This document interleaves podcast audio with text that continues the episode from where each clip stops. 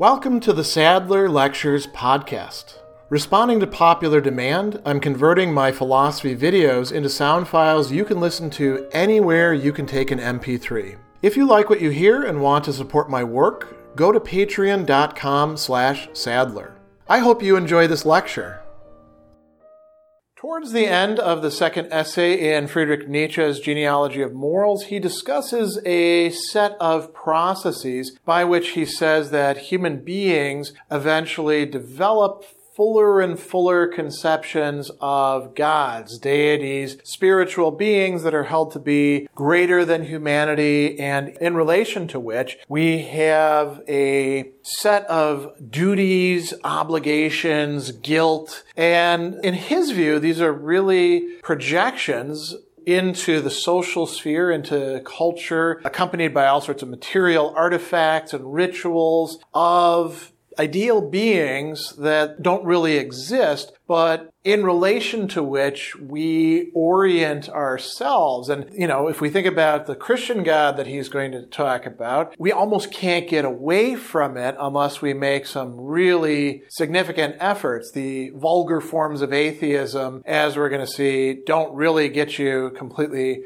away from that. And so this begins in chapter 19 of the second essay. He tells us that within the original tribal community, so we should think about tribal communities, right? We're speaking of primeval times. The living generation always recognized a juridical duty towards earlier generations and especially towards the earliest, which founded the tribe. And so, you know, we're talking about the living in some respect, right? The older people, but also those who have died, the ancestors and the founders, the primeval ancestors. And then he tells us that the conviction conviction reigns, and this is very important, that it's only through the sacrifices and accomplishments of the ancestors that the tribe exists. So, what has demarked you as the people or the human beings, the group that you are, are the sacrifices and the accomplishments that the ancestors engaged in. And, and, these are very often in terms of legends or myths, narratives. They may be reenacted in, in rituals that allow the ancestors to be, in some respect, present, right? And so the ancestors are really the creditors. They're the ones to whom one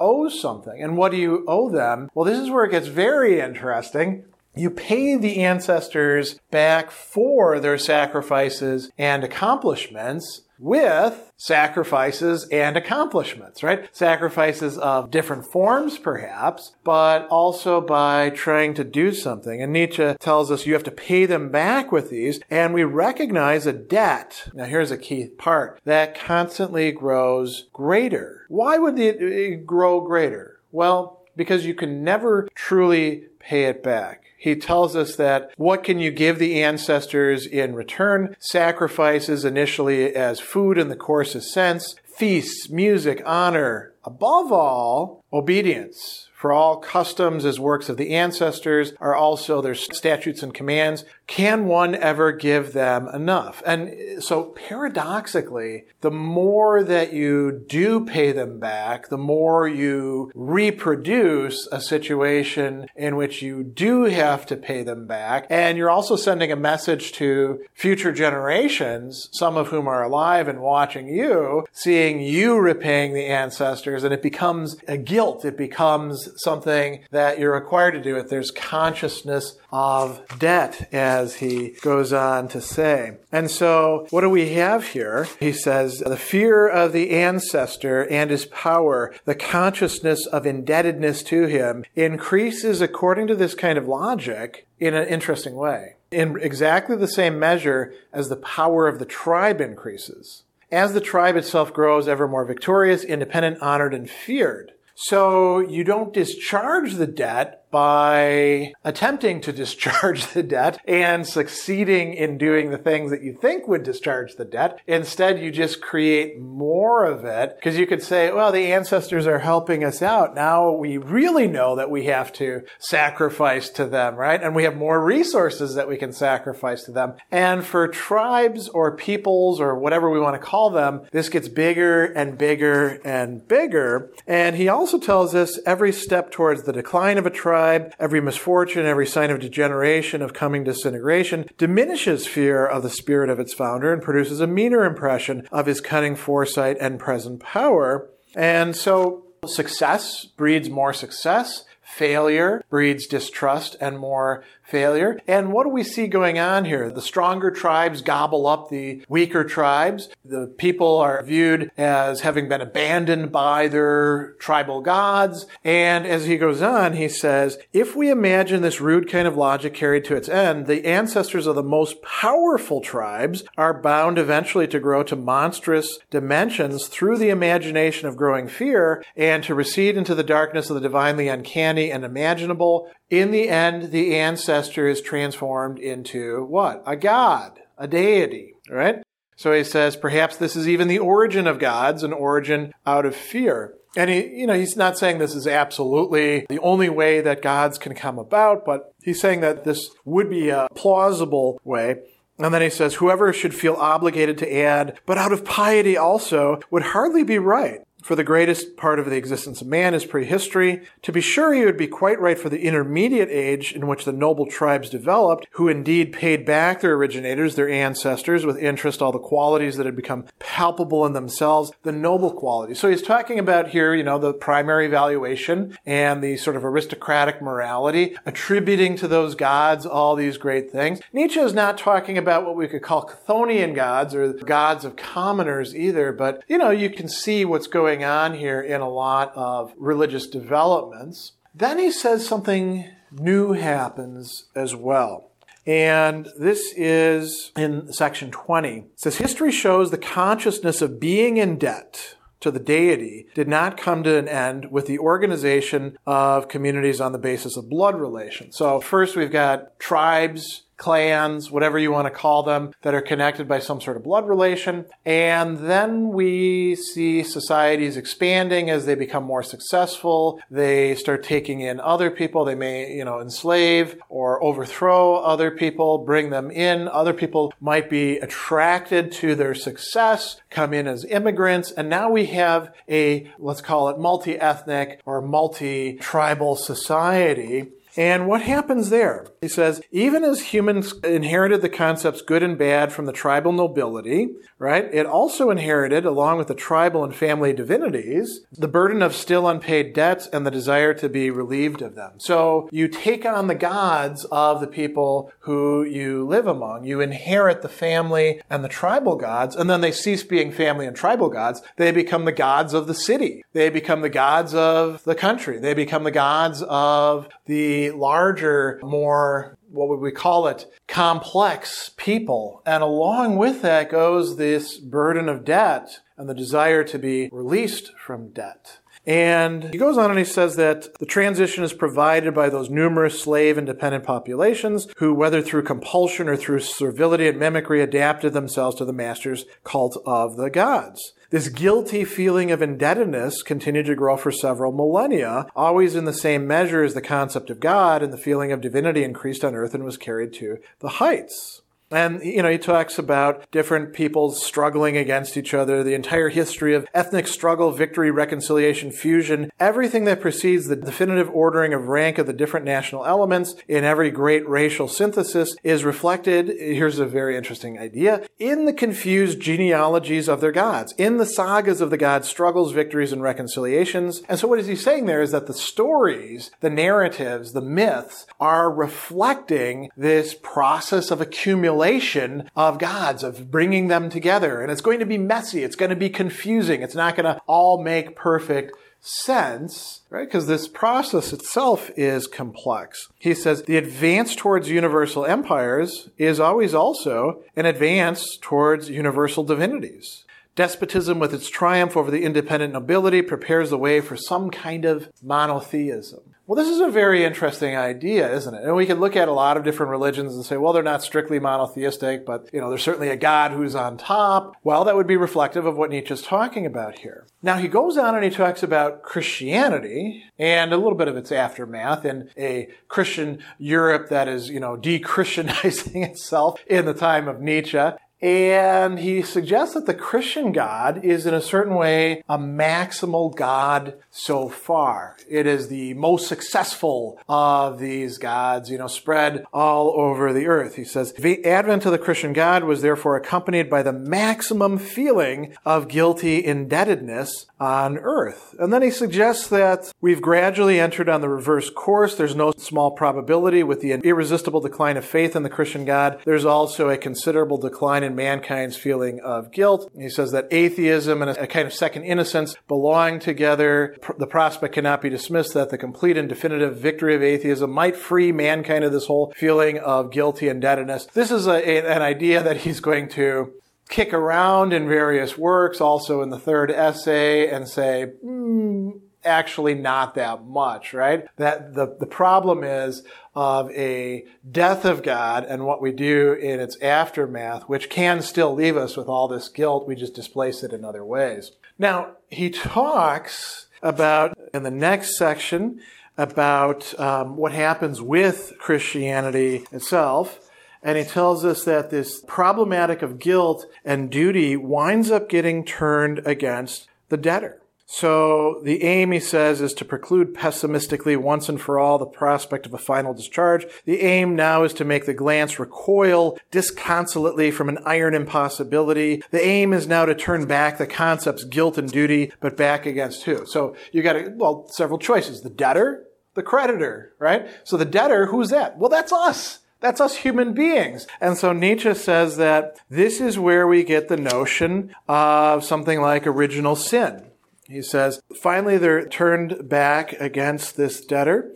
And we can think about the beginning of the human race, the primal ancestor who's now burdened with a curse or of nature from whose womb mankind arose and into whom the principle of evil is projected now or of existence in general. And now we start to turn it against the creditor right? So if you think about what original sin is, we can look at us and, oh, we're all a mess, right? And then we can say, well, who's responsible for this mess? The ancestor, Adam, Adam and Eve, right? And then maybe Cain plays a role too, right? Because he, he's kind of a screw up as well, or whoever else we want. But then we can push it further back. Maybe it's the devil. Maybe it's God. Maybe it's existence itself, the nature of things. And he tells us that we can have a nihilistic withdrawal, a desire for nothingness, a desire for its antithesis, for a different mode of being. And then he tells us we stand before the paradoxical and horrifying expedient that afforded temporary relief for tormented humanity. That stroke of genius on the part of Christianity. And what is that stroke of genius? A God who sacrifices God itself in this case, you know, Jesus with the incarnation and the atonement, he says, God sacrifices himself for the guilt of mankind. God himself makes payment to himself. God is the only being who can redeem man from what has become unredeemable. The creditor sacrifices himself for his debtor out of love and then Nietzsche jokes around, can one credit that? Out of love for his debtors. So this is a new advance. Not only is Christianity a maximal religion in that it has a God who's like maximally powerful, but it's also a God who does the paradoxical, who absolves the debtor of the debt that none other could, that no effort on the part of the debtor could ever remove, and does so through love. And then Nietzsche says, okay, how does this actually work? Can this really be effective? And he says, this is actually the human being's bad conscience that is sort of working itself through. He says, you could say that the human being could respond and say, thank God, right? Literally, I'm free. I don't have to worry about any of this guilt and I don't have to make any, any atonement myself. This is wonderful. That doesn't really work though. He goes on and he says, the human being still feels guilt before God. He apprehends in God the ultimate antithesis of his own ineluctable animal instincts. He reinterprets these as a form of guilt before God, as hostility, rebellion, insurrection, and he ejects from himself all his denial of himself, his nature, naturalness, and actuality. And God becomes God the judge, God the hangman, but also at the same time, God the forgiver, God the lover. And at the very end of section 22, he says, All of this is interesting, but also of a gloomy, black, unnerving sadness, so that one must forcibly forbid oneself to gaze too long into these abysses. Here is sickness beyond any doubt, the most terrible sickness that ever raged in man. Whoever can still bear to hear how in this night of torment and absurdity there's resounded the cry of love, the cry of the most nostalgic rapture of redemption through love, will turn away, seized by invincible horror. Too long, the earth has been a madhouse.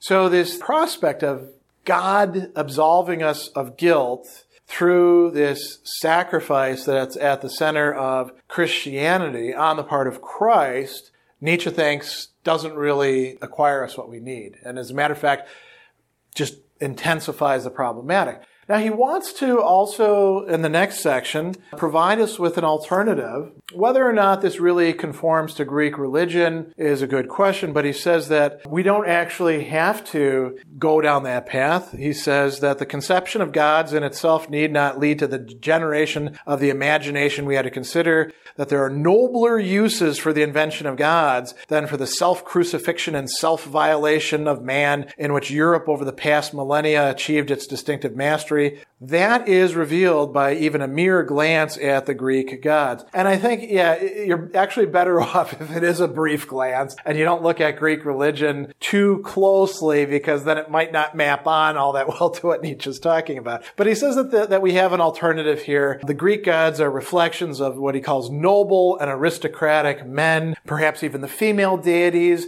are such, or perhaps we should read men as, as humankind in this case. And he tells us that the Greek gods gods are used, here we go. For the longest time, these Greeks used their gods precisely so as to ward off the bad conscience, so as to be able to rejoice in their freedom of soul, the very opposite of the use to which Christianity put its God. They went very far in this direction, the Greeks, these splendid and lion-hearted children, Right, so there's another thing that, that's going along here as well. Instead of focusing on sinfulness, human beings are viewed as foolish. So he tells us the Olympian gods look at them and say how foolish they are. He thinks when he observes the misdeeds of mortals and foolishness, folly, a little disturbance in the head. This much even the Greeks of the strongest, bravest age conceded of themselves as the reason for much that was bad and calamitous. Foolishness, not sin. Now, it's not a complete solution. He says even this disturbance presented a problem. How is it possible? And so noble Greeks asked themselves for centuries in the face of every incomprehensible atrocity or wantonness, he must have been deluded by a god, right?